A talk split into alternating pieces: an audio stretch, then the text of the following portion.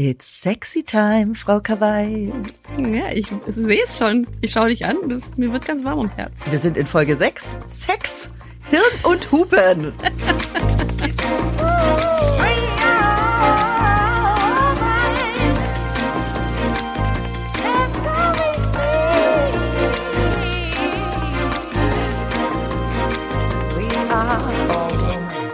Hirn und Hupen mit Mia Bikawai und Vreni Frost. In unserem zweiten Themenblock Rubbellos. Worüber haben wir denn das letzte Mal gesprochen?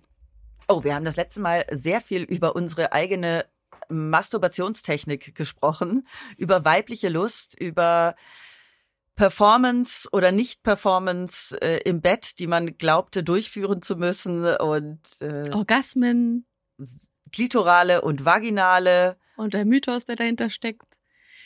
Also wir haben schon das Thema angerissen, kann man sagen, oder? Richtig. Und es gibt aber eine Sache, über die wir noch gar nicht gesprochen haben, nämlich Hilfsmittel in Bezug auf die Rubbelei. Und da haben wir uns heute eine ganz tolle Expertin eingeladen.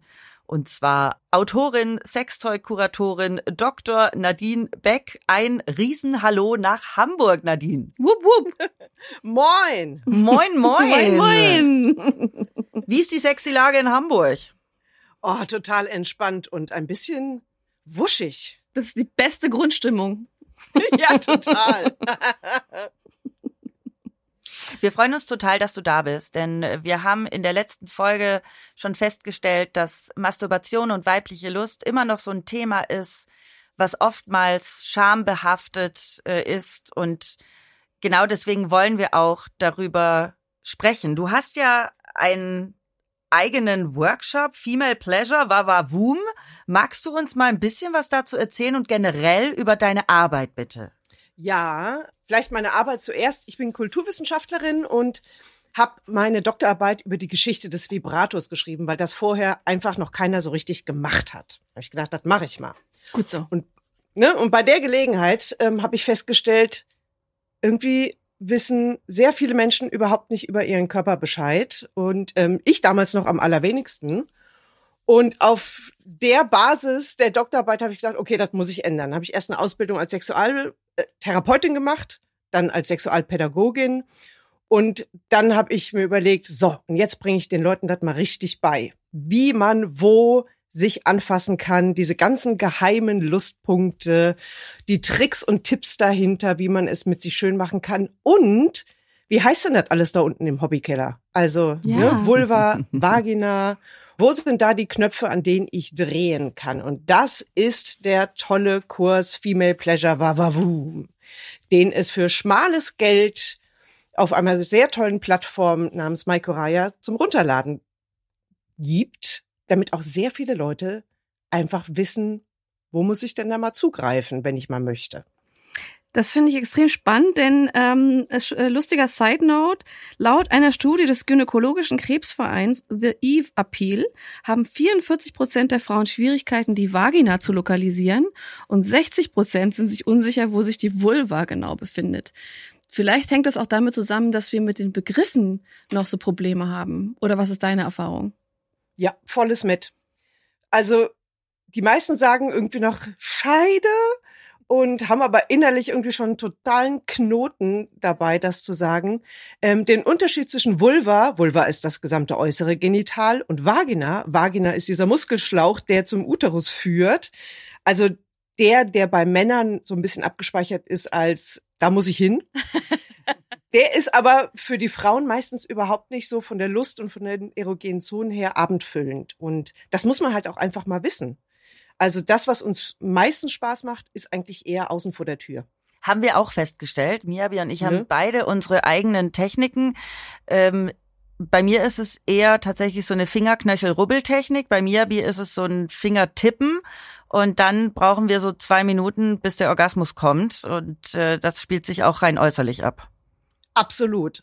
Und da sagt man nämlich immer, ach, bei Frauen, das ist so schwierig, dass die kommen. Das stimmt überhaupt gar nicht. Also rubbel die Katze und ich bin fertig. Also das Verrätst ist total uns- easy. Verrätst du uns deine Masturbationsstellung?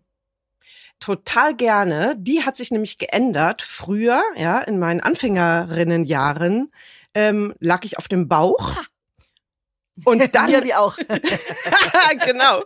Und dann, frag mich mal wann, habe ich mich einfach irgendwann rumgedreht und liege jetzt auf dem Rücken. Aber ich bin Kategorie Beine durchstrecken, um zu kommen. Ja, ja wie viele, die auch. können. Oh mein Ne? Gott, wir Ich sind. bin Schmetterling. Also ich bin Typ Schmetterling oder Frosch. Bei mir liegen die Fußspitzen aneinander. Die äh, linke Hand äh, liegt zur Faust unter meinem äh, Po, dass der so ein bisschen erhöht ist. Ja. Und dann wird gerubbelt. Aber Nadine, wir beide sind Masturbationsschwestern.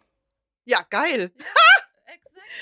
Ey, ich feier das so. Und das ist das Wichtigste. Wir Frauen oder auch überhaupt wir Menschen sollten uns mal übers Masturbieren einfach austauschen. Guck mal, was für geile Tricks und Kniffe wir uns da gegenseitig zuschustern könnten. Und äh, also, ich sag mal so, als ich meine ersten Sextoys dann für mich entdeckt habe, an dem Wochenende hat man mich gar nicht gesehen. Also da war ich weg. Und das ist das Lustige und äh, da wollen wir heute auch so ein bisschen hin, denn äh, ich glaube, Miabi nutzt es relativ regelmäßig und bei mir ist es immer so, dass ich denke, bevor ich ein Sextoy anmache, bin ich eigentlich schon fertig.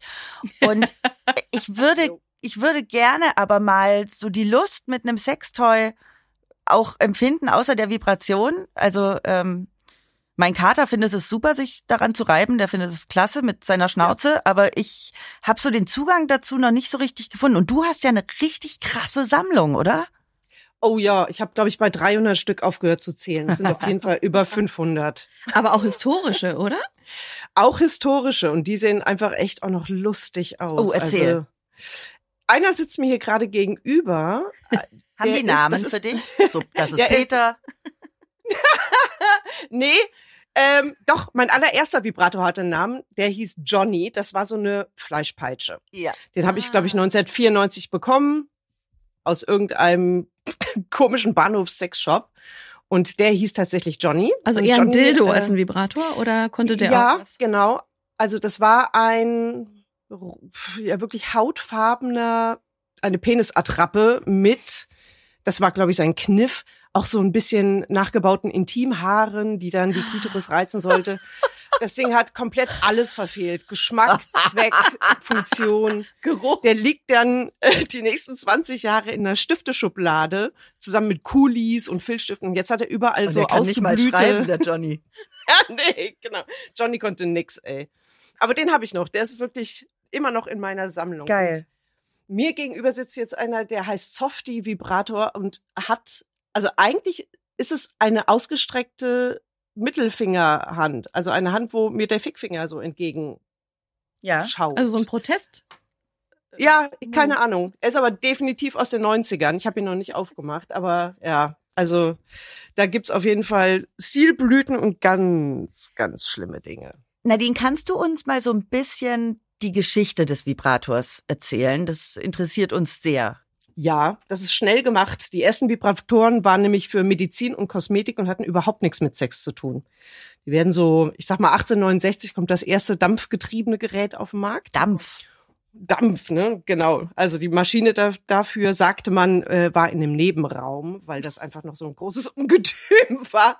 Aber das verändert sich dann so um die Jahrhundertwende 1900 haben wir die als ähm, so kabelgebundene kleinere Geräte in den Haushalten immer noch Kosmetik, Medizin und dann konnte ich sie so für die 30er Jahre, 1930er Jahre in den ersten Pornos nachweisen. Lustigerweise an einem Mann. Ah. Und dass das Gerät dann wirklich ein Sextoy wird, ist so mh, ungefähr in den 60er Jahren. Also es gibt den Anfang der 60er in Japan. Das ist dann so ein Ding, was wir eigentlich heute kennen. Weißer Plastikstab, geriffelt, batteriebetrieben, wasserfest. Sieht eigentlich aus wie so ein, ja, ein schmaler, dürrer Penis. Mit nicht viel dran. Und das findet sich dann so langsam über die USA auch bei uns ein. Und ich glaube, wir haben ab April 1969 die ersten Stabvibratoren. Und die dürfen aber nicht als Sexspielzeug oder sexuelle Hilfsmittel beworben werden. Das ist der Kniff an der Sache. Sondern? Beate Use hat mega Stress gekriegt. Ja, Selbstmassagegerät für die Kosmetik, für die Entspannung. Äh, wenn man sich das Wording anguckt in den Katalogen, du weißt schon, was gemeint ist. Mhm. Klar. Und die Form gibt das auch irgendwie in dem Kontext eines Beate Use Kataloges her. Aber es dauerte so ein Jahr ungefähr, bis das dann auch wirklich klar war, das ist ein Sexspielzeug. Und ab da, muss man echt sagen, hat sich kurz mal ein bisschen was getan von der Form, so für die Klitoris ein bisschen, auch für Männer eine Variante, also so eine Vagina-Prothese, die vibriert. Mhm. Aber irgendwie tut sich nicht so richtig viel. Und das ändert sich erst so ungefähr Mitte der 90er. Da macht die Fun Factory so bunte Raupen, die wir vielleicht noch irgendwie kennen. Stimmt. Ne? Delfine und so. Und das hat schon mal so ein bisschen was verändert. Da waren die Farben froher und auch Silikon war anstelle von diesem fiesen Jelly und so getreten, wo man sich wirklich ganz blühende Allergien in der Intimzone holen kann. Ach krass. Ja, und dann kommt so ein Punkt mit dem Womanizer, wo die Dinger dann eben auch endlich nicht mehr aussehen wie so ein Pseudopimmel, sondern wie ein wunderschönes, handschmeichelndes Lifestyle-Objekt. Und sie sind endlich für die weibliche Anatomie entworfen und haben nicht mehr dieses Konzept dahinter, ah, da ist eine Vagina und da muss was rein. Und das muss natürlich so aussehen wie ein Penis, Es weil nur so haben Frauen. Spaß. Mhm. Absolut, wie der Weltmeister. Das ist dann vorbei. Und im Moment ist wirklich die Welt bunt und offen. Die Dinger werden genderneutral, haben alle möglichen Formen, Farben, Funktionen. Und äh, ich sag mal, the future is bright. Da geht noch einiges. Hast du einen Lieblingsvibrator? Ich bin der Klassiker. Ich habe ein Toy mir ausgeguckt vor acht Jahren, sechs Jahren und seitdem bleibe ich auf dem hängen. Und Das ist einfach so. Und was ist Never das? change the winning vibrator. Genau. Das ist ein Womanizer der ersten Generation. Mhm. Wie gesagt, äh, 2016, ähm, da war ich gerade in Reha und mir war sterbenslangweilig. Mhm. Äh, Und was irgendwo macht im? Harz. Masturbieren. Masturbieren. Ja. Und zwar wirklich sechs Wochen lang. Und dann hatte ich mir einen Womanizer bestellt. Und ja, wie gesagt, also ich habe keine Freunde aus dieser Kur mit nach Hause gebracht. Ich habe niemanden kennengelernt, außer den Womanizer. Und für alle, die nicht wissen, wie der funktioniert, kannst du den beschreiben? Ja, total. Also das Prinzip ist eigentlich eine umgebaute Aquariumpumpe. Das ist ein, eine kleine Öffnung, ich sag mal so ein Gummiring. Dahinter steckt das Gerät, das ganz verschieden aussieht, aber vom Prinzip her ist es ein kleiner Kolben, der immer hin und her geht und der so ein Luftpulsieren auslöst. Das heißt, du kannst dir diese Öffnung auf die Klitoris legen und musst die gar nicht berühren. Der reine Luftstoß macht schon etwas mit den Mechanorezeptoren in deiner Haut, die sagen Party. Und dann setzen sich das Partyhütchen auf und ähm, ab geht er. Ich muss auch sagen, dass ich da wirklich eine äh, äh, life-changing Erfahrung mitgemacht habe. Denn äh, Sextoys fand ich immer so grundsätzlich ganz interessant. Für die Masturbation habe ich nichts davon gebraucht. Und dann bin ich, das muss vielleicht vier Jahre oder fünf Jahre her gewesen sein, war in so einer Goodie-Bag plötzlich so ein Woody- Womanizer drin. Und Mm. von irgendeinem Event. Und äh, da habe ich gedacht, okay, was ist das? Äh, ich kannte, ich habe so eine mechanische Gesichtsbürste, wo man irgendwie so die Hautschuppen schön entfernen kann und so und mit so Aufsätzen und habe gedacht, das sieht irgendwie relativ ähnlich aus. Aber Ja. soll ich mir jetzt da unten ranhalten? Okay. Und dann habe ich das gemacht und habe gedacht, aber nothing beats my finger, weil also der ist echt gut und der kann echt High Mhm. Vibrations machen und so und und ist halt warm und Fleisch statt Plaste und so. Und dann kam dieser Womanizer um die Ecke, ich habe es mal ausprobiert und der war da wirklich, wie du es gesagt hast, noch nicht mal dran. Und ich äh, äh, dachte, what the fuck? Bam, Orgasmus, Hallihallo. Und dann habe ich gedacht, okay, das ist mal Revolution. Okay, ich will den jetzt auch haben. Ohne Witz. Also ich möchte einfach wissen, worüber ihr da sprecht und ich will den auch Ja. haben. Ich bestelle mir den später. Mir hat Ja. nämlich äh, eine Freundin letztens erzählt, als sie den Womanizer hatte, hatte sie zum ersten Mal in ihrem Leben einen Orgasmus. Ja, stimmt. Ja, Hm. das ist, ist das nicht schön? Es ist so schön, denn ähm, wir haben in der ersten Folge auch darüber gesprochen, dass wir noch so sozialisiert wurden, Sex ist hauptsächlich zur Befriedigung des Mannes da. Es ist, es muss Penetration sein. Ich habe mir wieder davon erzählt, dass ich mich eigentlich so seit ein, zwei Jahren in einer sexuellen Krise befinde, weil ich, je mehr ich mich mit mir selber beschäftige, ähm, jetzt mit ja Ende 30 Anfang oder jetzt 40 gemerkt habe, dass ich über meine eigene Lust gar nicht so viel weiß, weil ich eigentlich immer nur das Gefühl hatte, performen zu müssen. Was nicht bedeutet, dass ich keinen Spaß hatte. Aber ähm, ich lerne mich jetzt gerade noch mal neu kennen. Und das ist zum einen mit Ängsten verbunden, zum anderen aber ganz wunderbar. herzlichen Glückwunsch. Mhm. Da bist du einigen anderen Menschen schon mal einen Schritt voraus. Und das ist wirklich genau exakt das Problem. Aber geht Ging es mir vielen auch so. Frauen so? Ja, total. Kannst du mir davon Also- erzählen, weil mir hilft das. Genau, ich kann dir total helfen. Mir ging es nämlich auch so. Man wird als Mädchen ein bisschen erzogen, brav sein, gefallen. Und auch wenn das alles nicht ausgesprochen ist, ist es immer im Subtext mit dabei. Ähm, du musst irgendwie im Bett eine Performance abliefern. Du musst gut aussehen. Äh, auf gar keinen Fall Muschipups oder irgendwie etwas, was komisch aussieht oder komisch riecht oder sowas. Also äh, wer hier Erdbeergleitgel oder irgendwas in dieser Art sich in die Intimzone schmeißt, bitte nicht. Mhm. Braucht ihr nicht, ist auch gar nicht so gut für euch. Aber genau, man hat so ein bisschen gelernt als Frau, dass man performt für jemand anderen und erstmal der andere. Ich würde aber gar nicht sagen, das ist eine bewusste Entscheidung, Mhm. sondern wir hatten einfach fehlende Informationen, Ja. wie wir uns erstmal selber Lust machen können. Und da ist Masturbation, ey, das A und O. Ich muss ja erstmal wissen, oh, was was ist eigentlich wo? Was kann das? Wie mag ich das? Also mag ich zum Beispiel äh, mit zwei Fingern im Uhrzeigersinn um die Klitoris?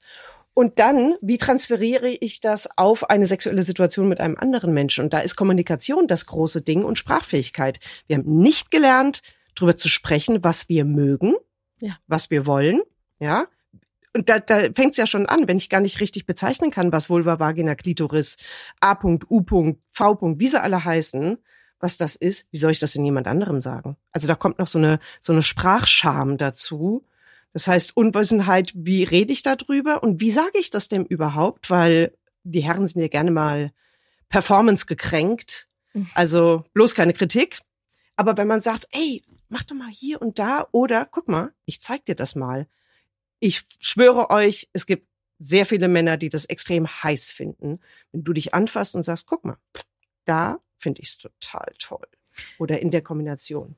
Das ist auch meine Erfahrung. Das, ähm, ich habe es innerhalb von Partnerschaften als viel schwieriger empfunden, wenn man gerade den Einstieg am Anfang verpasst mit einer gesunden Kommunikation. Ja. Äh, da gibt's extrem viel Kränkung und irgendwie, da eiert man so rum und dann redet man irgendwann mal nicht mehr, weil man denkt, das wird jetzt eh falsch verstanden und warum habe ich es nicht vorher gesagt und so. Das ist schwierig. Ich bin seit drei Jahren nach einer sehr langen Beziehung äh, Single, also oder war jetzt äh, die letzten Jahre Single und äh, habe auch viel gedatet. Da habe ich die für mich neue Erfahrung gemacht, weil ich auch sexuell sehr viel selbstbewusster geworden bin in den Jahren und sehr viel mehr mich mit meiner eigenen Lust beschäftigt habe und auf dieser Reise unterwegs war ähm, und die Lehre aus einer Beziehung gezogen habe, dass man reden muss, dass ich äh, sehr früh gemerkt habe, ich habe es probiert und gemerkt, es gibt eine positive Reaktion, wenn ich sage, äh, berühre mich hier, touch me there oder äh, tiefer da rein, so. Und dass das dann in diesem Moment, in diesem Kontext nicht als kränkend empfunden wird, sondern eher als tatsächlich auch antörend. Und ähm, Ja.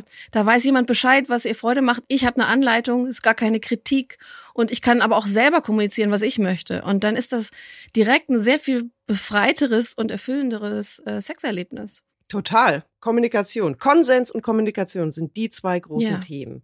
Also auch Konsens zu erfragen, ob du überhaupt schon bereit bist, dass ich äh, deinen Hobbykeller anfasse beim Ja. Sex ist extrem sexy. Also das Konsens wird immer so, äh, aber ich frage doch nicht, ob ich dich küssen darf oder so dargestellt. Ja, Ey, aber Blödsinn. Das kann man ne? sehr sexy sagen. Genau. Da, die Erfahrung habe ich auch gemacht, dass, weil, also diese, diese Diskussion auch mal aufkam, ähm, gerade wenn es um Vergewaltigung und so weiter geht, was, wann ist, wann ist Konsens und wie erfragt man den, da kann man sagen, ja, brauche ich einen Vertrag oder was? Und du denkst, nein, und das ist eben auch nicht ein Abturner, sondern wenn du nur fragst, darf ich dich jetzt küssen? Darf ich dich da anfassen? Magst sonst was? Und dann dieses Jahr, das kann extrem heiß sein. Total. Und du hast auch jederzeit das Recht zu sagen, jetzt ist irgendwie, keine Ahnung, ich höre den Baulärm draußen oder Mhm. äh, gleich kommen meine Eltern und egal. Oh, ich muss die Decke und du bist streichen. raus. genau. Scheiße, Rebe macht gleich zu. ähm, nee, dass man Ja. einfach sagt, ich bin jetzt raus und es ist trotzdem schön, aber ich kann jetzt nicht und liegt nicht an dir, sondern ist jetzt gerade irgendwie, ist mir die Lust vergangen, weil ich habe an irgendwas gedacht, was mich rausgebracht hat. Auch das muss möglich sein. Mhm. Und das ist auch möglich. Aber du hast genau richtig gesagt, man muss am Anfang von der Beziehung gleich mal die Segel setzen und sagen, bitte Kommunikation. Ich kann keine Gedanken lesen, du auch nicht. Und wir müssen über gewisse Dinge sprechen. Nadine, was hast du denn gelernt in deiner ganzen Arbeit über die weibliche Lust und wie wir Frauen damit umgehen oder beziehungsweise auch nicht damit umgehen? genau, nicht damit umgehen. Ähm, ich hatte für meine Doktorarbeit zum Beispiel ganz viele Fragebögen und wollte eigentlich Zeitzeugen und Zeitzeuginnen interviewen. Und habe gemerkt, das kannst du total vergessen. Da redet Die Frauen keiner. antworten nicht. Ja. Die Männer, ja, alte weiße Männer oder überhaupt Männer, reden gerne über Sex. Ist überhaupt gar kein Problem, Frauen nicht. Und da sind wir wieder bei der Sprachfähigkeit. äh, Das ist irgendwie noch tabuisiert, stigmatisiert. Frauen haben ja keine Lust, nur die Männer haben Lust. Was ein totaler Schwachsinn ist. Ich kenne so viele Frauen, die so viel Bock haben Mhm. und ähm, das auch leben. Auch das ist ja jetzt mittlerweile im Jahre 2022 ein bisschen besser möglich. Ich habe ja vor zehn Jahren mit dem Ganzen angefangen, da war das einfach anders. Ja. Ich war ein Alien mit meiner Forschung ähm, und ich weiß nicht, ob es an mir und meiner Person liegt. Ich habe bis jetzt noch keine Anfeindung bekommen. Gut. Also ich habe aber auch einen extrem humorvollen Ansatz, was das alles anbetrifft. Man darf auch mal lachen über Sex und über Masturbation und Ja. was da so alles schief geht. und was ich gelernt habe, war, dass man Räume schaffen muss, um über diese Dinge zu sprechen. Und zwar ganz entspannte, ganz, ganz easy Räume, wo man in einem geschützten Raum auch mal sagen kann, ich habe auch vielleicht das und das Problem, Vaginismus, Endometriose. Wie schafft man so einen Raum? Zum Beispiel, indem wir diese Workshops, die wir gemacht haben, anbieten und wir sagen, es wird nicht aufgezeichnet, wir sind unter uns, nichts, was hier gesagt wird, verlässt den Raum. Du kannst mich aber alles fragen. Ja. Und dann kommen da Fragen, da schlackerst du mit den Ohren. Also, keine Ahnung, meine äußeren Vulvalippen sind kleiner als meine inneren und meine inneren hängen bis zur Mitte des Oberschenkels. Ist das normal? Mhm. Würde ich sagen. Ist jetzt nicht total selten. Ist sehr viel erogenes Gewebe. Herzlichen Glückwunsch. Aber es gibt ganz, ganz viel Scham, was mit den Genitalien irgendwie in Verbindung steht. Und dann sprechen wir nicht darüber. Und Räume schaffen heißt doch einfach, sich mal mit einer Freundin hinzusetzen oder mit jemandem, den man mag und über Dinge anfangen zu sprechen. Und ihr werdet merken, beim zehnten Mal Klitoris sagen, tut's nicht mehr weh. Ich Also habe es ja dauert. äh, auch äh, für mich so ein bisschen abgeleitet, also wenn du jetzt einfach durch Museen spazierst, ne? Die Darstellung des männlichen Penis, sowohl auf Gemälden als auch bei Skulpturen und so weiter, ist ja wirklich, das war, reicht ja weit zurück. In your face. In your face, genau. Und Ja. ähm, dann haben wir in der Renaissance, wo es dann im Grunde darum ging, dass der, der menschliche Geist ja so überhöht wurde und äh, da wurde der Penis in der Darstellung immer kleiner. Ja. Das heißt, wenn man sich sagt, warum hat der denn so einen kleinen Schwanz, dann war das an der, zu diesem Zeitpunkt, als die Skulptur erschaffen wurde, eigentlich was Gutes, denn dann war der Geist ja überhöht und so. Also da, und da lernst du viel, da kannst du viel nachlesen, da kann man wirklich viel recherchieren zu dass die weibliche Vulva, also die, das, das äußere Geschlecht überhaupt ge- dargestellt wurde in der Kunst. Also es gibt dieses berühmte Gemälde von Courbet, glaube ich, im Musée d'Orsay, wo du der, der, der Anfang des Lebens oder sowas, Mhm. wo man im Grunde die geöffneten Beine sieht mit der äh, behaarten äh, Vulva. Das war ja damals ein absoluter Skandal. Aber auch Mhm. bis heute, klar, mittlerweile haben wir auch Fotografie und, und in der Kunst kommt das immer mehr vor. Aber so grundsätzlich die Darstellung des weiblichen ersten Geschlechtsmerkmals ist ja wirklich, hat, ist ja, hat ja wirklich sehr lange nicht stattgefunden. Und auch bis heute, finde ich, gibt es da sehr viel Scham bei Frauen, weil sie denken, ich weiß gar nicht, ich denke, dass eine schöne Vulva, was auch immer das heißt, eine Mhm. geschlossene Muschel ist, ähm, wo man eigentlich nichts sieht. Und wenn meine inneren Schamlippen länger sind oder wenn da was hängt oder wenn das irgendwie anders aussieht oder es ist irgendwie alles doch eher offen, äh, dann ist das unattraktiv, dann schäme ich mich, dann wird sogar mittlerweile auch schon operiert und so. Mhm. Ähm, nach meinem Empfinden hat es damit zu tun, dass wir da zu wenig Darstellungen haben und dann im Grunde auch schon wieder sowas wie ein Schönheitsideal, nämlich die geschlossene, Genau, es ist Muschel. ein Schönheitsideal. oder? Ja, total. Da gibt's viel Unsicherheit.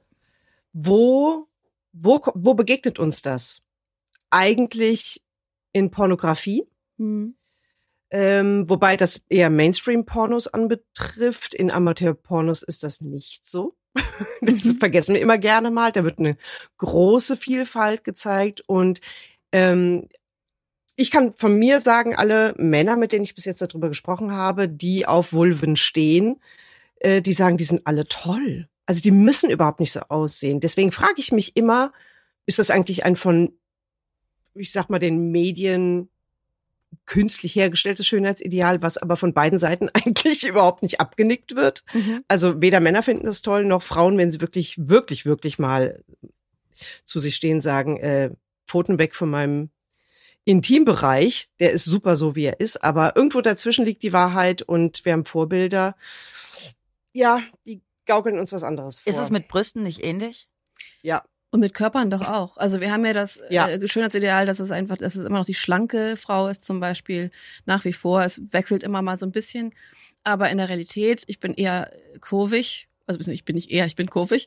Also ich wurde, ich habe Bodyshaming eher von Frauen erfahren Mhm. in meinem Leben, aber von Männern eher äh, bin ich eher auf Begeisterung getroffen, äh, dass die das mögen, dass da was dran ist. Das gibt natürlich auch, das gibt unterschiedliche Geschmacksrichtungen, wollte ich gerade sagen. Also äh, Geschmäcker und so weiter. Aber in gewisser Weise, also ich habe jetzt noch nicht erlebt, dass irgendein Mann gesagt hat, also äh, kann, könnte auch ein bisschen weniger dran sein. Das wäre jetzt irgendwie besser. Ich meine, da glaube ich, würde er als allererstes schon mal gar nicht mit mir Kontakt aufnehmen. ähm, interessanterweise habe ich eher erfahren von schlanken Freundinnen, dass die eh schon schlank und eher sportiv sind und dann gebodyshamed wurden von Partnern, wenn die gesagt haben, aber es ist nicht schlank genug. Bei einer kurvigen Frau wie mir war es eher so, da hast du ja gesehen, was du kriegst und dann hast du im Bestfall schon drauf gestanden. Aber ich glaube, da gibt es schon eine große Diskrepanz zwischen dem, was wir denken, was ankommt oder was schön ist und dem, wie das tatsächlich empfinden ist. Exakt. Also ich bin extrem kurvig. Ich liebe meine Brüste. Mhm. Also die sind einfach warm, weich, groß, toll. Ja. Mein Hintern sehe ich nie. Der ist mir eigentlich egal. Der ist ja hinten. Aber Witzig, ähm, das denke ja. ich auch immer. Der ist mir auch völlig wurscht so. Mir war der auch immer völlig wurscht, weil äh, genau wie du sagst, ich sehe den nicht. Der ist da. Ähm, ich habe mich tatsächlich bei Fil Bildern manchmal von hinten erschrocken, dass der wirklich sehr da ist. Ja. Hatte ich, hatte ich, also hatte ich gar nicht, den Eindruck hatte ich gar nicht. Es war jetzt auch nicht unbedingt negativ, aber ich war wirklich erstaunt. Und dann äh, habe ich plötzlich einen Partner, der, weil ich habe sehr große Brüste, die ich sehr mag und damit natürlicherweise sehr oft die Männer angezogen, die auf große Brüste stehen. Und plötzlich bin ich auf jemanden getroffen, der total auf Ärsche steht und äh, voll auf meinen Arsch abgeht. Und ich war wirklich im ersten Moment erst ein bisschen beleidigt, weil ich dachte, hallo, was ist mit meinen großartigen Titten? und das nächste war dann so, okay, mein Arsch, der ist heiß, okay, nice. Ja. Und dann habe ich direkt ein anderes Bewusstsein für meinen Arsch und wie ich den bewege und wie ich den präsentiere und wie ich den kleide entwickelt. Weil ich gemerkt Yes. habe, okay, da, ja, hallo, okay, da hinten, wo ich nicht hingucke, geht auch noch was ab. Ganz genau. Aber wir sind sehr genormt. Also wir haben uns an so gewisse Normen gewöhnt, Mhm. ähm, der wir aber alle nicht entsprechen. Also das ist ja so grotesk. Ja, Wer ist denn in dieser Norm? Also ich nicht. nee, Ich auch nicht. weit entfernt. Du hast mal gesagt, dass du Sextoys als Lifestyle-Produkte und Tools siehst, um zu empowern. Wie meinst du das? Denken wir jetzt mal nochmal an den Womanizer. Vor einigen Jahren hat Lily Allen dafür Werbung gemacht und hat dieses gesamte Masturbieren ein bisschen enttabuisiert und hat gesagt, das ist Self-Care, das ist Selbstermächtigung, das ist selbstbestimmt. Ich entscheide über meinen Körper, wann und wie ich mit dem Lust habe. Und das ist ein extrem empowerndes Element. Ja. Also ich kann mir selber Lust verschaffen, wann und wie ich möchte. Ich meine, Hände sind die besten Sextoys der Welt. Die sind immer da, immer Mhm. aufgeladen. Die haben tausend Vibrationsmuster. Super. Also ich bin ein großer Handfan. Ich auch. Ich auch. Ne? Aber High five. Ja, ja, genau. Ladies, High Five. Aber es gibt ja viele, die sich ähm, eben aus diesen Scham- und Stigmatisierungsgründen nicht so gerne im Intimbereich anfassen. Ich meine, in Großbritannien und in den USA haben wir diese Tampons mit. Da hab ich Ja. gedacht, ist aber- brauchst du jetzt nur eine Zielscheibe und ein Fernrohr? Findest du es nicht? Oder wa- was ist das Problem? Ja. Nee, das Problem ist eben, sich das da einführen. Und das machen wir auch in dem Workshop Vulva Mapping, ähm, sich mal die Klitoris angucken, wie sie normal aussieht und erregt aussieht, weil sie schwillt extrem an. Mhm. Also all das kannst du mit Sextoys natürlich super gut herausfinden.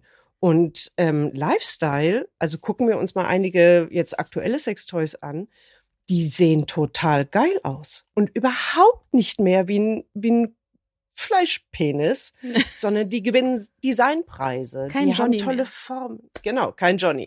Johnny, ey, Johnny ist ein Liebhaberobjekt, wenn du das magst, ist ja total safe. Ja. Ist alles gut. Also nichts gegen Penisse. Nee. Null.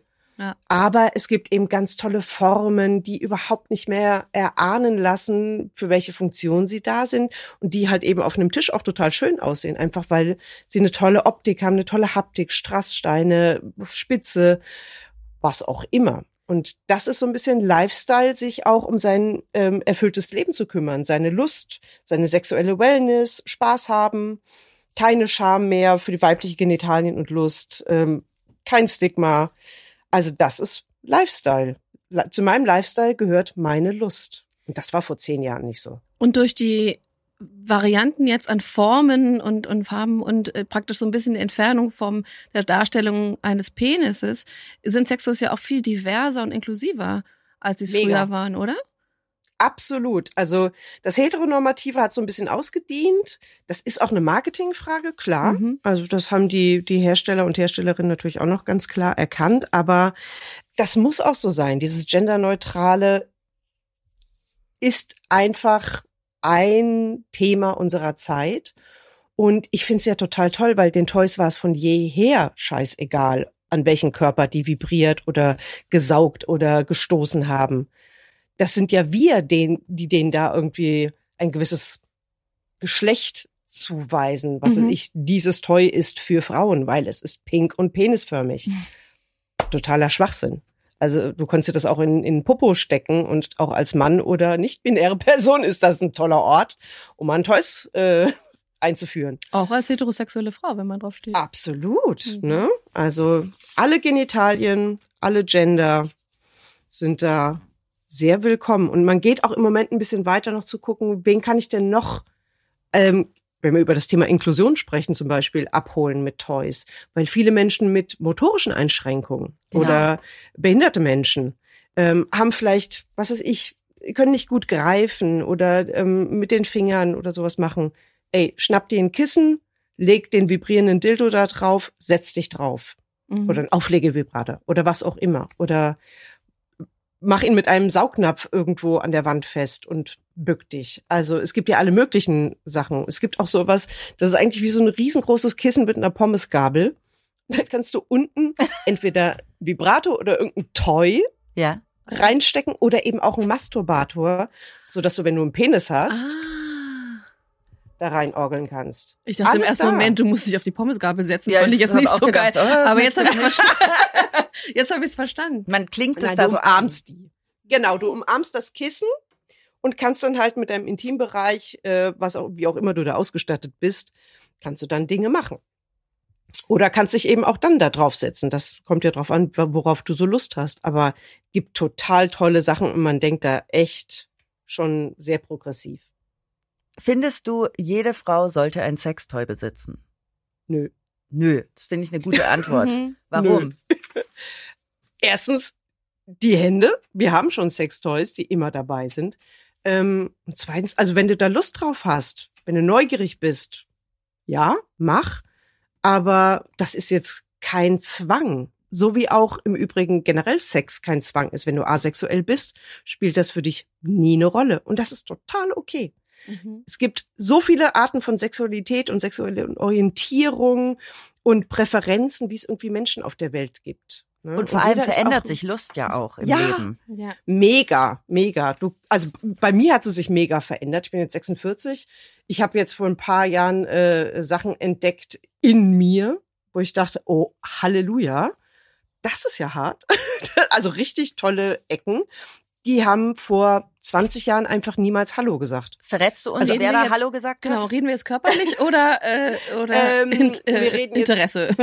Äh, nee, wir reden jetzt wirklich körperlich, wobei das Interesse auch das kann sich ändern. Wenn bei mir irgendwann mal ähm, ein Mensch mit einem anderen Geschlecht auf der Bildfläche erscheint, was ich vorher irgendwie nicht auf dem Schirm hatte, Ja. nicht binär oder Frau oder sowas, und ich verknall mich, dann könnte es sein, dass ich dann doch bisexuell bin. Im Moment mhm. bleibt die Hose kalt. Also da passiert leider nichts. Aber äh, genau, was habe ich entdeckt? Die A-Zone, AFE-Zone, A-Punkt auch genannt, ist, wenn du in die Vagina reingehst und nach oben abbiegst an der oberen Vaginawand, ganz hinten in der Ecke zum Cervix. Soll da nicht der G-Punkt liegen? Oder ist der weiter nee, der vorne? ist weiter vorne. Der ist weiter vorne. Noch weiter hinten? Noch weiter hinten, also quasi ganz weit hinten oben zur Bauchseite hin. Das heißt, wenn du auf dem Rücken liegst und ähm, nimmst zum Beispiel einen sehr langen Dildo, weil mein Vaginalkanal ist wirklich ein bisschen länger. Es gibt ja Menschen, die haben einen sehr kurzen, das ist auch vollkommen normal, aber meiner ist etwas länger. Und dann zieht er sich ja in Erregung sowieso noch nach hinten oben hoch. Das heißt, er wird dann noch länger. Das Ja. macht aber jeder Mhm. Vaginalkanal. Ähm, und dann einen langen Dildo zu nehmen, den man sich dann einführt und quasi so ein bisschen bis nach hinten oben zu meinem Gesicht quasi in die Richtung stößt. Mhm. Das ist am Anfang ein bisschen strange. Ich muss auch dazu klitoral so äh, mitmassieren. Das heißt, links halte ich den Dildo, rechts massiere ich die Klitoris mit, ich glaube, drei Fingern in dem System. Und dann stoße ich diesen Dildo. Und das ist am Anfang ein bisschen strange und äh, so, hm, dann weiß der Körper nicht so richtig, wie finde ich das jetzt? Was machst du da? Mhm. Und dann kippt das ganz plötzlich. Und auf einmal ist das mega, mega intensiv. Und das war mein Weg zu multiplen Orgasmen, die ich, ne, Die bescherst du dir selber. die beschere ich mir selber. Das finde ich jetzt gerade sehr spannend. Also Multiple Orgasmen sind ja wirklich, also für mich war das wirklich eine mega Erfahrung. Die habe ich bisher, das heißt nur, aber mit einem Partner erleben dürfen.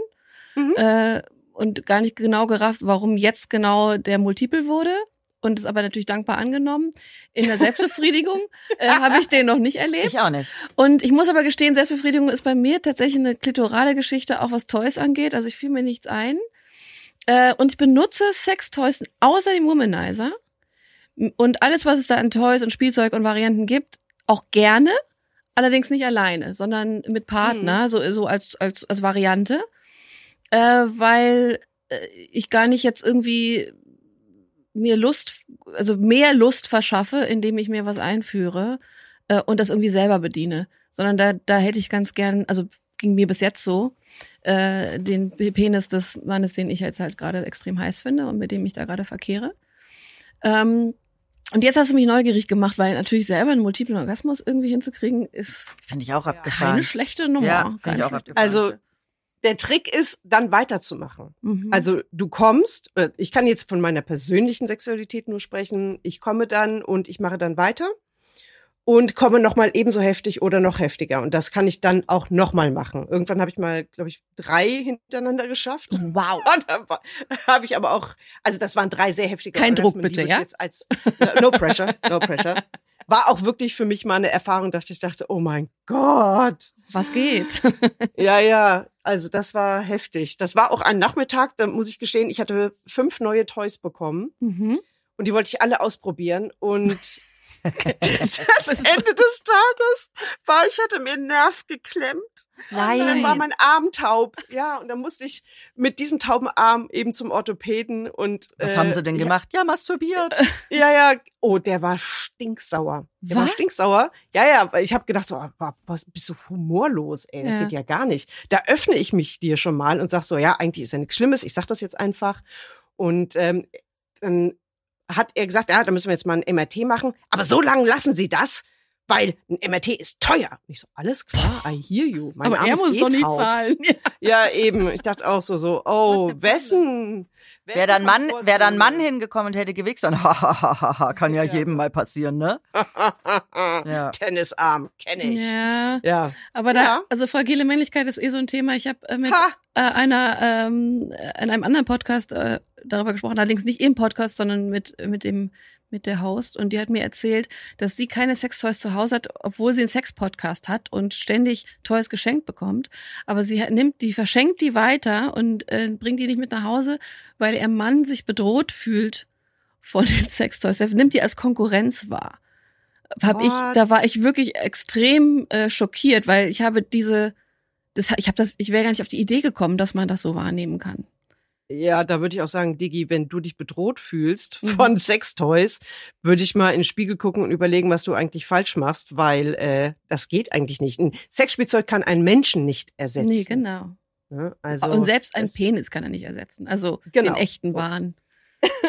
Und freu dich doch. Also die Männer, die mir geantwortet hatten auf meine Fragebögen, die fanden das alle toll, wenn Mhm. die Frauen ein Sextoy hatten und haben es auch angewandt an ihr, um, ich meine, das war in den 60er, 70ern, dann mal auch ihr einen Orgasmus zu geben. Ich meine, für die war das total nice. Also überhaupt kein Problem. Ich frage mich, welche fragile Männlichkeit da angegriffen wird. Ey. Wie wichtig ist eigentlich überhaupt der Orgasmus für die weibliche Lust?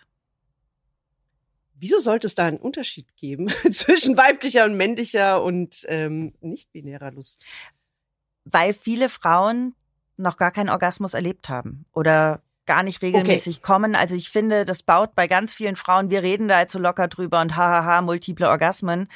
Und dann habe ich Freundinnen, die hatten in ihrem Leben noch nie einen Orgasmus. Ich ja. finde, das baut ziemlich Druck auf. Genau, okay. Unter dem Aspekt auf jeden Fall wäre es total schön, wenn ich das mal für mich selber hinkriegen könnte und sehen kann, ich kann mir einen Orgasmus machen. Ja. Ich würde es aber auch nicht so hoch hängen. Nehmen wir an, du weißt jetzt, du kannst kommen, dann muss es ja auch nicht immer bei jeder Session, die ich mit mir selbst oder mit einem anderen Menschen habe, das eine Ziel sein, mhm. sondern das Ziel ist, eine schöne Zeit zu haben und sich vielleicht zu entspannen und wohlzufühlen. Und wenn es immer eine Orgasmusjagd ist, kann das super viel Druck aufbauen. Im Übrigen auch für die Männer. Ne? Mhm. Also nur so als Tipp, äh, Penisse, sie werden immer erigiert irgendwo dargestellt. Sehen wir irgendwo ein Graffiti, dann ist das so ein mega imposanter Pimmel, der da steht wie eine Eins. Und das ist ähm, zu zweit im Bett auch nicht immer so. Was weiß ich, weil man was gesoffen hat oder ist nicht gut drauf oder hat Stress oder macht sich Stress und Druck. Mhm. Auch ein schlaffer Penis kann was fühlen und dann muss man mal diesen Performance-Druck einfach rausnehmen. Und das würde uns schon echt viel erleichtern in Betten. Und dann kann man im Übrigen auch mal so Tricks anwenden wie mit einem Womanizer, der ja eigentlich vom Namen her für Frauen gedacht ist, mal an Brustwarzen anzusenden, äh, anzuwenden oder mh, hm, zum Beispiel an der Unterseite vom Penis da am Frenulum, am mhm. Penisbändchen. Mega Hotspot. Ähm, kann man beim Oralsex total gut stimulieren mit der Zunge oder halt eben auch mit so einem Sextoy, mit einem Vibrator mal dran. Macht es mal und denkt an mich. Wo genau ist das Penisbändchen? Direkt also, und also sag, genau. du. Nee, wenn du einen Penis vor dir hast, ähm, der erigiert ist, dann siehst du es besser und ziehst die Vorhaut zurück. Genau. Dann ist es quasi der Punkt, an dem die Vorhaut an der Eichel aufgehängt ja. ist. Das ist so ein bisschen wie das Lippenbändchen, was du zwischen den Schneidezähnen Auf der unteren Seite. Mhm. Genau, auf genau. der unteren Seite der Eichel. Ja. Wenn du beschnitten bist, dann siehst du das, je nachdem, wie viel du beschnitten bist, auch noch. Die Stelle ist theoretisch auch noch genauso sensibel, muss man dann halt mal ausprobieren. Also ich habe für mich gemerkt, dass ich äh, nach meiner Trennung hatte ich äh, in meiner heißen Dating-Phase Sex mit auch bedeutend jüngeren Männern und dann irgendwie von meinem Interesse her mich dann doch den Männern in meinem Alter, ich bin 48 und dann Männer gedatet, die Anfang 50 sind und festgestellt, das ist eine andere Art der Sexualität und die liegt mir auch mehr. Mhm. Da ist es ist weniger sportiv vielleicht oder ja. äh, hast du nicht gesehen, aber gerade weil dann eben auch äh, bei der Liebe des Mannes einiges passiert und so weiter, äh, die Männer haben erstmal eine grundsätzlich äh, Erfahrung und sie sind nach meinem Empfinden, nach meiner Erfahrung sehr auf die weibliche Lust fokussiert, auf den weiblichen Orgasmus, weil ja. sie in der Regel vielleicht einmal kommen können im Laufe einer Nacht und äh, das auch gerne hinauszögern und das insgesamt gerne länger genießen und sich auch insgesamt mehr Zeit nehmen und sich dann sehr fokussieren auf die Lust der Frau, was ich sehr positiv empfunden habe. Ähm, und in, nach meiner Erfahrung jetzt auch insgesamt auch offener waren, mal so ein bisschen andere Dinge zu probieren, sich auch mal beispielsweise, obwohl rein heterosexuell auch mal anal stimulieren zu lassen, muss ja nicht gleich Penetration sein, äh, und da sehr viel offener sind, ähm, was, was kann ihnen eine Lust verschaffen, ohne jetzt direkt irgendwie viermal kommen zu müssen in der Nacht. Mhm. Und ähm, ich empfinde das als sehr befreiend auch für meine Sexualität. Es ist entspannter, es ist neugieriger, es ist sehr viel äh, hemmungsloser und, mhm. und, und, äh, und befreiter und irgendwie ausgeglichener nach meinem, nach meiner Erfahrung. Kann ich bestätigen. ja, zumindest von dem, was ich so quasi auch mitkriege ja. bei anderen.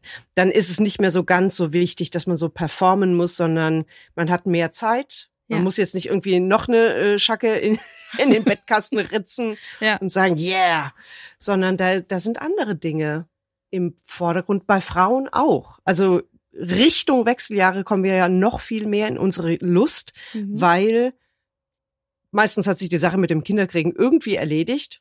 oder also wir können gar keine Kinder mehr kriegen. Das Mhm. macht ja die Sache total entspannt. Ne, ich brauche nicht mehr die Angst zu haben, Ja, genau. äh, hat das Ganze Folgen? Klar, sexuell übertragbare Krankheiten sollte man immer irgendwie im Blick behalten, aber man hat ja auch mit 40, 50 irgendwie mal einen gewissen Erfahrungsschatz, was Menschen in meiner sexuellen Historie gefallen hat, was mir gefällt.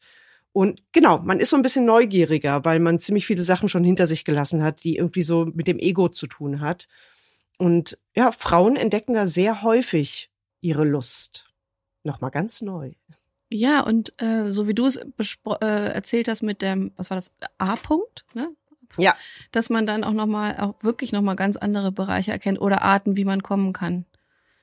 Das war für mich auch eine sehr erfreuliche Erkenntnis, dass ich jetzt mit 48 sogar noch so neue Arten erkenne, die mich antören, neue Spielvarianten und auch äh, eine andere Formen zu kommen. Ja. Ähm, das äh, geht aber damit einher, dass man sehr viel entspannter mit sich ist. Ja, total. Ne? Total. Also ja, Sexualität verändert sich ein Leben lang. Sachen, die bei mir, als ich so meine sexuelle Karriere gestartet habe, mit, ich sag mal, 17 ungefähr, ähm, total toll waren, zum Beispiel hinter dem Ohr. Da konnte man mich nur anhauchen und ich bin schon fast gekommen.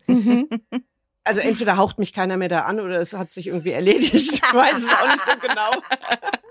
Vielleicht muss ich dann noch mal in Gespräche gehen mit gewissen Personen. Ja. Ähm, aber Sachen er, er, erwachen auch zum Leben.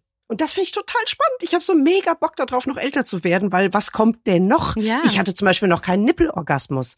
Spreche ich mit vielen Leuten drüber. ist das? Ich auch nicht. Hatte ich auch noch nicht. Mm, Zu kommen, Die weil jemand die Menschen- Nippel stimuliert? Ja. Nee. Ja? Und zwar, ja, da sind super viele äh, Nervenendigungen und Mechanorezeptoren. Das hat ja auch was mit eventuellen Babys zu tun, die da dran nuckeln.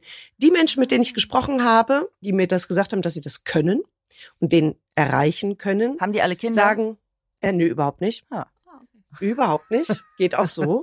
Die sagen einfach, der Partner, die sind heterosexuell, das hat aber eigentlich nichts zu sagen. Der Partner saugt da dran. Und ich glaube, er stimuliert noch so ein bisschen mit der Zunge dabei, aber es ist das Saugen. Und es fühlt sich anders an, sagen sie. Das ist zum Beispiel sowas, meine Nippel interessieren mich null. Also das ist so, das vernachlässige ich komplett, weil die waren noch nie irgendwie besonders empfindlich oder sonst was. Mia und ich haben auch drüber gesprochen, dass wir uns bei der Selbstbefriedigung nicht, wie es in Pornos gezeigt wird, sinnlich über Ja. unsere Brüste streichen oder kneten. Äh, Nix. nee. Nee. Nee. Ich bin auch tatsächlich nicht so empfindlich äh, an meinen Nippeln. Und wenn ich da was spüren will, dann braucht es ein bisschen mehr Druck. Brauche Ja. ich jetzt nicht zum Kommen, aber ähm, das, das, das kann mir dann Lust bereiten. Hab aber dann ähm, jemanden, also der ein Mann ist und der total drauf abgeht. Äh, wenn die Nippel, also ich, ich selbst war erstaunt, wie sehr der auf, auf Nippelstimulation abgeht. Seine Nippel. Mhm. Ach, seine Nippel. Seine Nippel. Ja, genau. Und ich, und ich war so, oh, oh wow, okay, weil das war mir so auch noch nicht untergekommen. Das, das sind wirklich nochmal so neue Dinge, die wir entdeckt. Ich habe für mich letztens äh, auch entdeckt, dass Analsex zum Beispiel hat mich irgendwie nie so wahnsinnig interessiert. Kann ja auch manchmal schmerzhaft sein. Das muss man ja auch irgendwie, da muss man sich Zeit für nehmen, muss man frei sein, da muss da wirklich Bock drauf haben. Der Partner muss da auch irgendwie Bock drauf haben Mhm. und das und das hinkriegen. Also es, es ist ja auch gar kein Muss. Und für mich war das definitiv lange nix und dann irgendwann mal so ein, das nehmen wir noch so mit, kann auch mal Spaß machen und so. Und dann habe ich äh, in den letzten Jahren Myome in der Gebärmutter entwickelt Hm. die ähm, jetzt bin ich eh, also Kinder, das Thema Kinderthema ist eh durch und die lasse ich nicht operieren, weil ich habe so viele OPs in meinem Leben gehabt, dass ich dafür jetzt also Kein Bock mehr. kein Bock und Kinderwunsch, das würde sich jetzt, also wäre ist eh durch das Thema und so und das wird jetzt beobachtet und gut ist. Aber ich habe schon gemerkt, dass wenn wenn da also ich stehe immer noch auf Penetration, vaginale Penetration und das ist auch alles gut, das funktioniert auch noch, aber es kann unter Umständen manchmal unangenehm werden. Mhm. Und äh, jetzt noch nicht so, dass ich denke, ich muss da irgendwie Maßnahmen ergreifen, aber ich habe dann gemerkt, dass Anal eigentlich eine ganz schöne Variante auch ist, die mir, wenn ich mich da frei mache, auch Lust beschaffen kann und und und in gewisser Art und Weise, wenn man das wirklich gut hinkriegt, habe ich dann auch gemerkt, ich kann auch, ich habe immer behauptet, ja, das ist immer ganz nett, aber kommen kann ich da nicht. Das hat sich geändert in der letzten Zeit.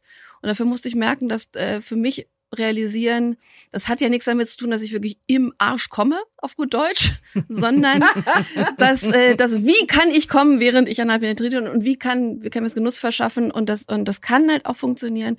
Und das sind auch so Sachen gewesen, unter anderem jetzt, das, das hat mich jahrzehntelang null interessiert oder da war nicht mein Fokus drauf. Und Ja. jetzt, wo sich einfach auch tatsächlich körperlich Dinge verändert haben und man so ein bisschen Ausweich Möglichkeiten, Löcher sich sucht und, und da mal ein bisschen probiert und äh, vielleicht auf jemanden trifft, der, der da auch ein Talent für hat oder Lust dran hat und ein bisschen versierter ist und so und dann ähm, da sich ein bisschen rumprobiert, hey, Why not? why not? Und ist ganz geil. Und das habe ich jahrzehntelang nicht gedacht. Und das ist so eine Entwicklung, wo ich denke, da muss man sich im Kopf auch manchmal frei machen. Mhm. Ja. Ne? Absolut. Ich habe ja ein, ein Buch geschrieben für, für junge Menschen, Mhm. ähm, die, also das heißt Sex in Echten, das ist ein Aufklärungsbuch, was ich mit Rosa, Rosa Schilling zusammengeschrieben habe, die Sexualpädagogin.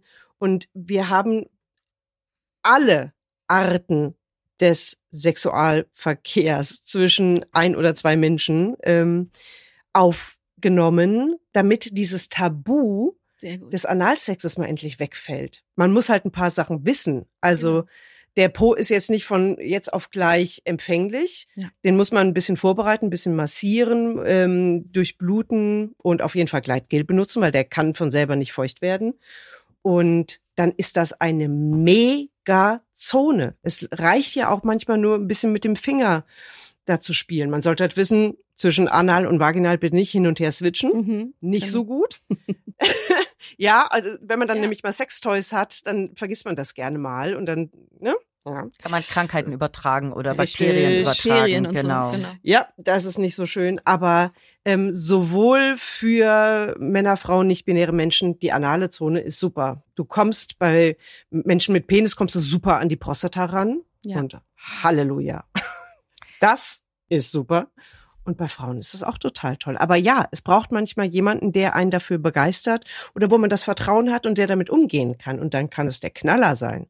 Also, Wir halten voll also fest, es gibt unzählige Arten, die eigene Lust entweder alleine oder mit Partnerin, Partner zu entdecken.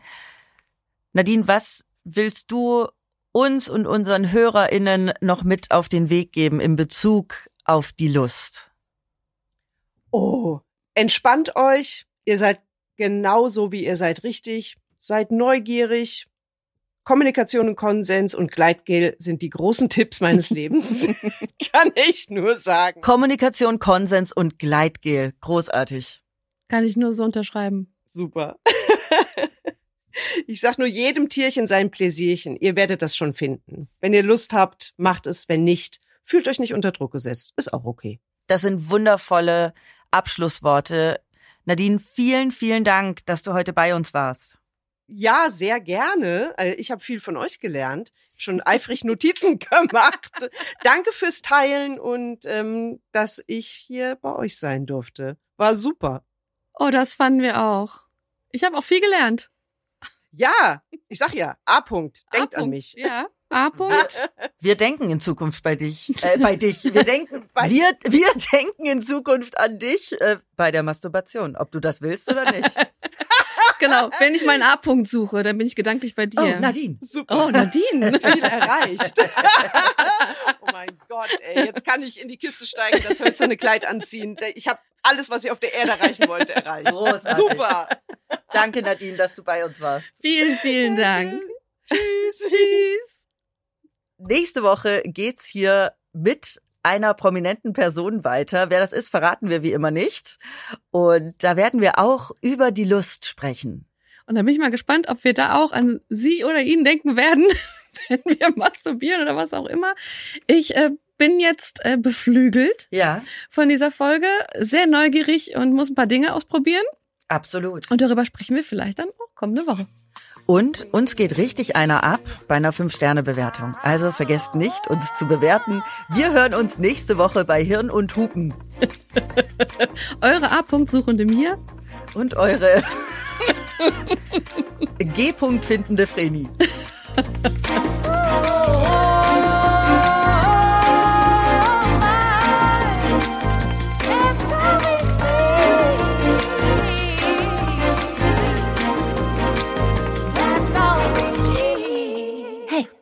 Hirn und Hupen ist eine Produktion von Studio Trill.